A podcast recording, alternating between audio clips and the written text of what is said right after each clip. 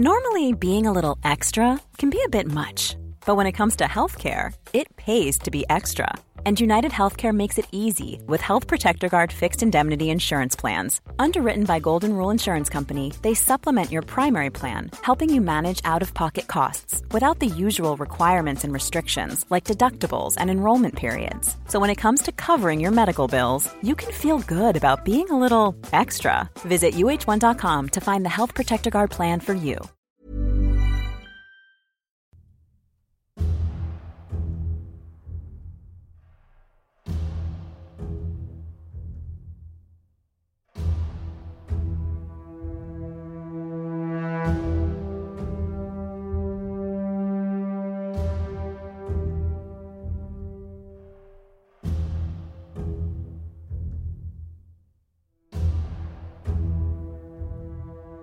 Hello and welcome to A History of Europe Key Battles podcast. This is the first part on the Napoleonic Wars of 1803 to 1815.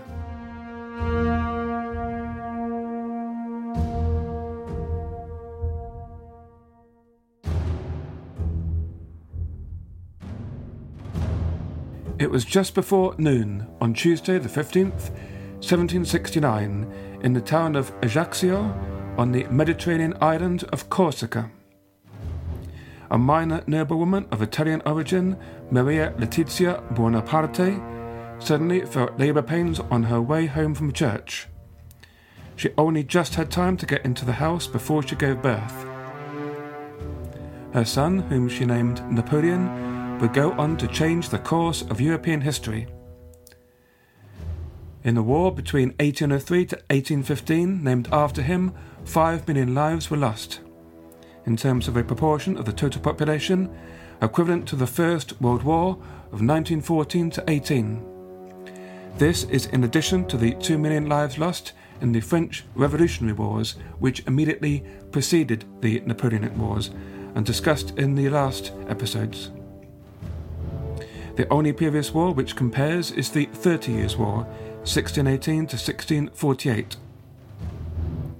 The conflict was global in reach, with worldwide repercussions, but left a particularly deep scar in Europe that would last for generations.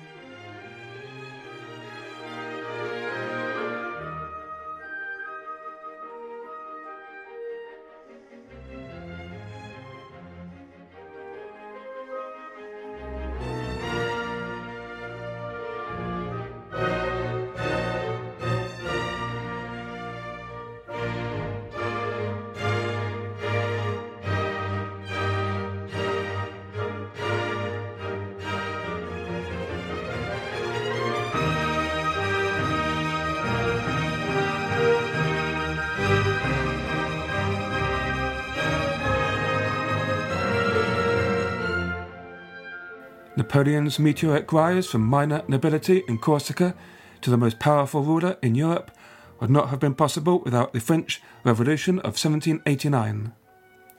He was trained at the military academy at Brienne, then at the École Militaire in Paris, where he specialized in artillery.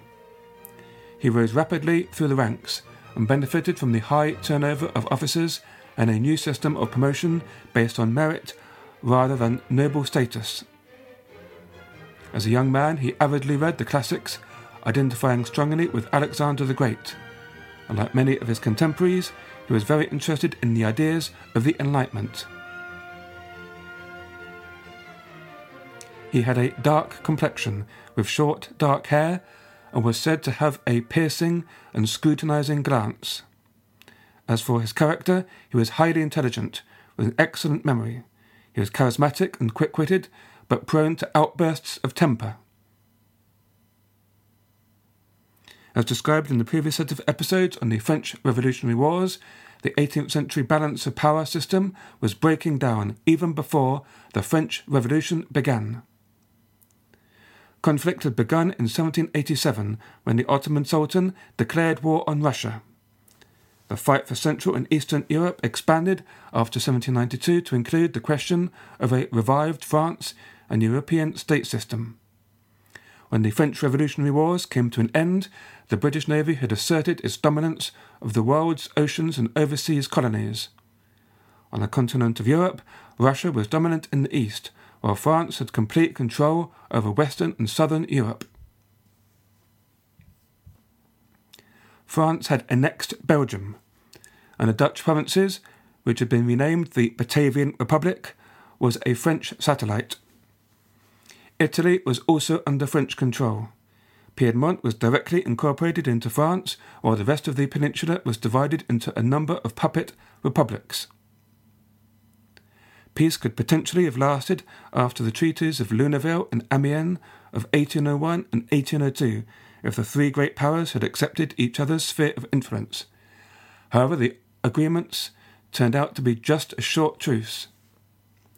Conflict would continue over the struggle for supremacy in Central Europe, where the bulk of the Holy Roman Empire was weakened but still intact, and Austria and Prussia were bruised but not unbowed. The new Tsar of Russia, Alexander I, was determined to stand against French encroachments and the British were still ready to use diplomacy and money to help build a coalition to prevent French hegemony on the continent.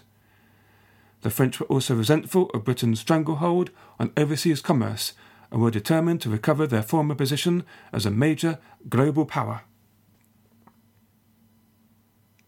After a decade of expensive warfare, the British were reluctant to go back to war.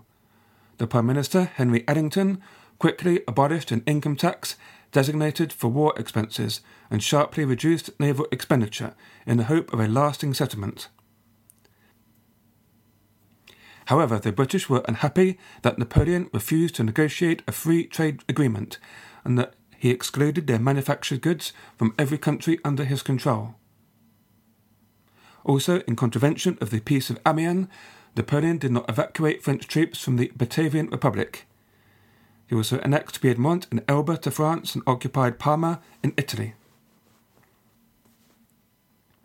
In addition, Britain disliked the threat of French colonial expansion involved in the sending of troops to Haiti in the Caribbean, the earlier forced secession of Louisiana from Spain, and also the build up of the French Navy. As war with Britain loomed, Napoleon, to focus on resources on Europe, took the dramatic step of selling Louisiana to the United States at a knocked down price. The territory of Louisiana covered a much larger area than the current state of the same name. It was a funnel shaped block of land stretching from the Mississippi to the Rockies with its point at New Orleans. However, it was Napoleon's continued annexations on the continent and apparent ambitions in the Near East which most alarmed British ministers, especially as there was now little opposition to further French expansion. In February 1803, Napoleon intervened in Switzerland to impose a new constitution and to take control of the Alpine passes. The Cisalpine Republic in northern Italy was renamed the Italian Republic with Napoleon as its president and his stepson, Eugene de Beauharnais, as his viceroy. The British were also concerned at a pronouncement of the Imperial Diet in 1803 called the Imperial Recess, which, according to plans initiated by the French and Russians, consolidated many of the German territories into larger units. The law secularized nearly 70 ecclesiastical states and abolished 45 imperial cities to compensate numerous German princes for territories to the west of the Rhine that had been annexed by France as a result of the French Revolutionary Wars. Austria and Prussia were beneficiaries in a way as they traded exposed western territories for larger, more contiguous lands. In relative terms, it was the middling states that gained the most. In exchange for losses on the left bank of the Rhine, the principalities of Baden, Württemberg, and Bavaria all increased substantially, swallowing up their smaller neighbours. In recognition of their new benefactor, all three began to transfer their allegiance from the Holy Roman Emperor to Napoleon. Many Germans began to see him as a surrogate emperor, which he encouraged by proclaiming himself as Emperor of France in May 1804 and crowning himself with the crown of Charlemagne in Paris in December 1804. Normally, being a little extra can be a bit much, but when it comes to healthcare, it pays to be extra. And United Healthcare makes it easy with Health Protector Guard fixed indemnity insurance plans. Underwritten by Golden Rule Insurance Company, they supplement your primary plan, helping you manage out of pocket costs without the usual requirements and restrictions like deductibles and enrollment periods. So when it comes to covering your medical bills, you can feel good about being a little extra. Visit uh1.com to find the Health Protector Guard plan for you.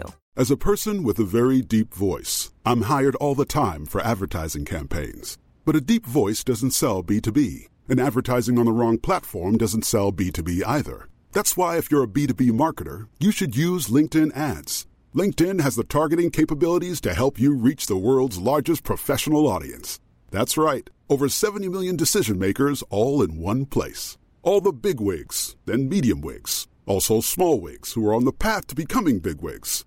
Okay, that's enough about wigs. LinkedIn ads allows you to focus on getting your B2B message to the right people. So, does that mean you should use ads on LinkedIn instead of hiring me, the man with the deepest voice in the world? Yes. Yes, it does. Get started today and see why LinkedIn is the place to be to be. We'll even give you a $100 credit on your next campaign. Go to linkedin.com slash results to claim your credit. That's linkedin.com slash results. Terms and conditions apply.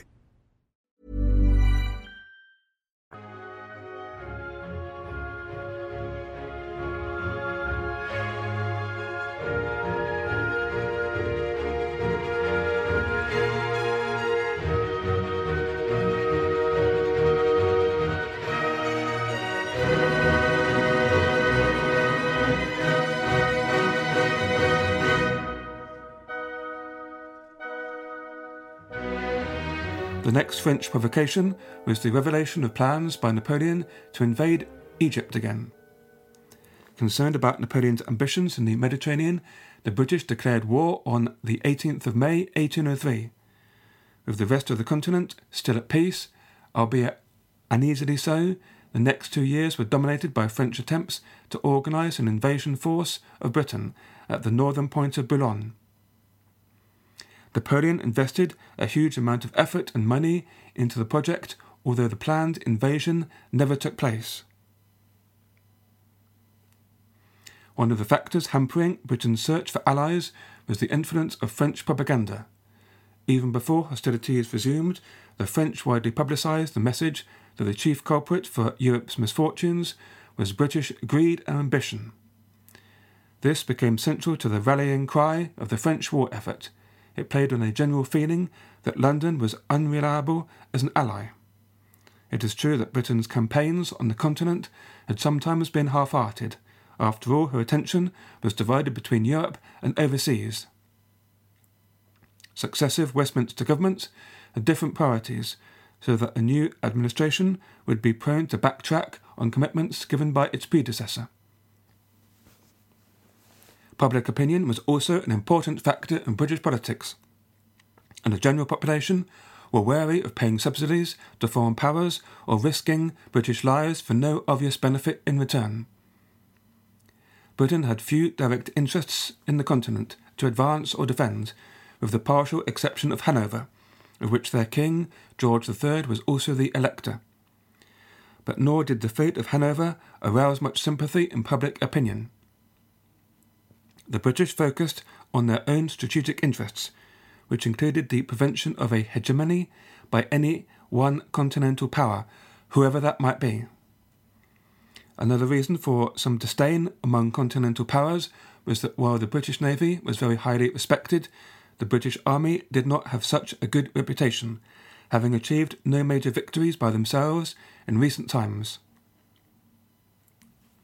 But then London was not generally interested in committing a large land force on the continent when there seemed a possibility of achieving their objectives instead with subsidies to allies. This is one reason why Tsar Alexander of Russia hesitated before getting involved in war against France. Alexander was a charming and courteous young man who sincerely believed in the ideals of the Enlightenment, and he personally admired Napoleon. And around him, at court in St. Petersburg, there were advisers who saw Britain as the tyrant of the seas and Russia's imperial rival in Asia, and therefore the greater threat to their strategic interests. Yet the Tsar took his role as mediator in Germany very seriously, so he was genuinely outraged by Napoleon's occupation of Hanover in late 1803, the kidnapping of a British diplomat in North Germany a year later, and many other indications that the French intended to violate the integrity of the Holy Roman Empire. A quarrel over the Ionian Islands off the western coast of Greece and the annexation of Genoa to France in June 1805 went onto the long list of provocations which persuaded the Tsar to finally declare war on France. Austria, Britain's former ally, was also reluctant to resume the struggle against France. Her armies had suffered heavy defeats in the French Revolutionary Wars and she had to bear the main burden of the Continental War after the withdrawal of Prussia in 1795. And after a decade of war, her finances were in tatters. Yet Franco Austrian relations were tense, and the Habsburgs resented the imposition of the imperial recess, which destroyed their traditional influence in Germany. Relations were soured further by Napoleon's assumption of the title of Emperor in May 1804 an affront to the legitimacy of the imperial Habsburg family, which they found particularly offensive. By autumn 1804, they concluded a secret military convention with France, which agreed on how much help they were to provide in any future war with France. And so in 1804 and 1805, a new so called Third Coalition of Austria, Russia, Britain, and Naples slowly assembled against Napoleon and discussed ideas about constructing geopolitical barriers to restrict France. They appealed to Frederick William III of Prussia to join, but the Prussian administration was divided and the king decided to remain neutral. Even without the Prussians, the coalition had considerable resources, but their actions were poorly coordinated. Austria was not yet ready for war. The military reforms introduced by Emperor Francis's brother Archduke Charles had barely begun to take effect. Vienna was intent on recovering her Italian possessions and sent most troops there, assigning only 60,000 to Germany. Napoleon, however, advanced rapidly into Germany, surprised and outmaneuvered General Mack, and forced him into a humiliating surrender at Ulm on the 20th of October 1805. Joy in Paris at news of the victory was offset by events off the coast of Spain. As part of a French plan to take control of the English Channel and invade Britain, French and Spanish fleets had sailed from the port of Cadiz in the south of Spain. They encountered the British fleet under Admiral Lord Nelson, recently assembled to meet this threat in the Atlantic Ocean along the southwest coast of Spain off Cape Trafalgar. A particularly fierce battle took place on the 21st of October, the day after the Austrian surrender at Ulm. The greater experience and training of the Royal Navy and also their superior guns overcame the greater numbers of the enemy ships. The Franco Spanish fleet lost 22 ships and the British lost none, although during the battle Nelson was shot by a French musketeer and died shortly before the battle ended.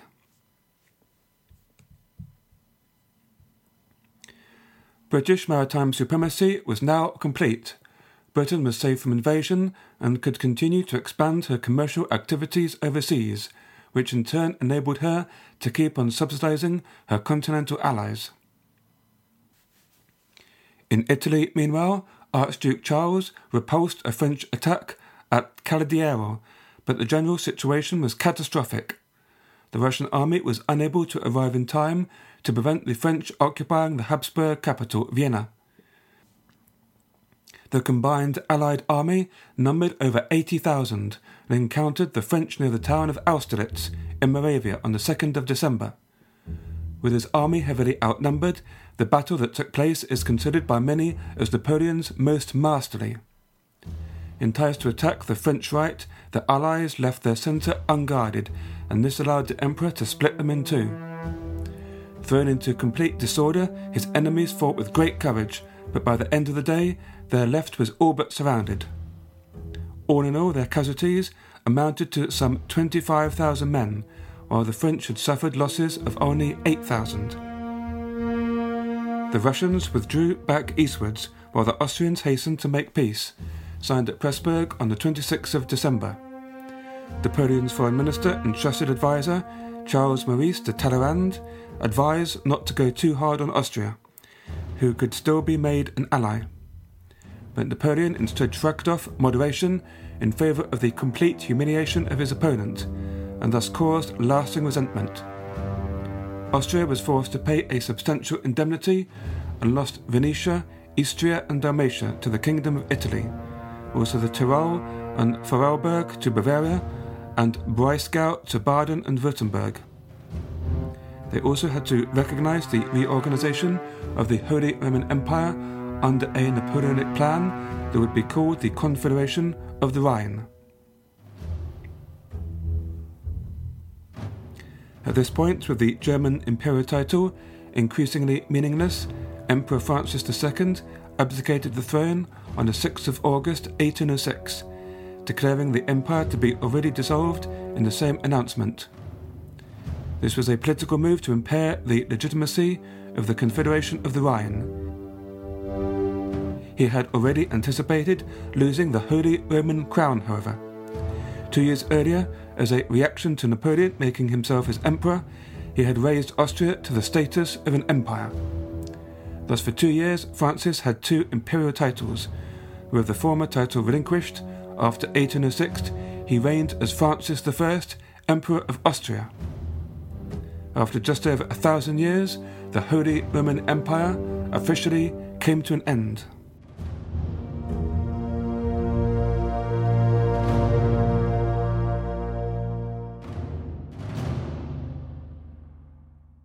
Next week, I continue the story of the Napoleonic Wars. I hope you can join me then.